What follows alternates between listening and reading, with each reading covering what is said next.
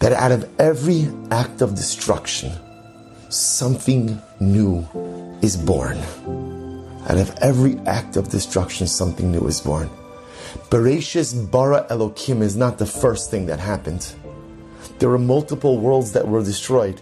And then and only then, Bereshis bara Elokim. If there is one thing we know as a nation, it is that out of destruction comes building, that out of destruction comes life, that out of destruction comes vitality.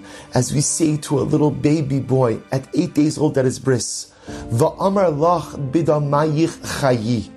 It's such a strange thing to say to a little boy. We say to you, with your blood you will live. We're teaching our children from the time that they're eight days old that from destruction and from loss comes life, comes vitality, and comes rebuilding. We are still busy with burying our dead. But at the same time, we must keep in our minds that we as a nation will come out of this stronger. We will rebuild. We're going to rebuild with a broken heart. And we're going to rebuild different people than we were before the catastrophic events of Shmini Atzeres. Worlds were destroyed.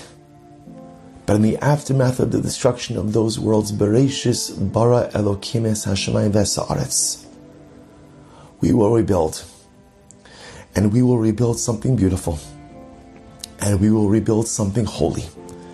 And we will, with the assistance of the Ribono Shel Olam, rebuild something which reflects the luminescent vitality of Klal Yisrael.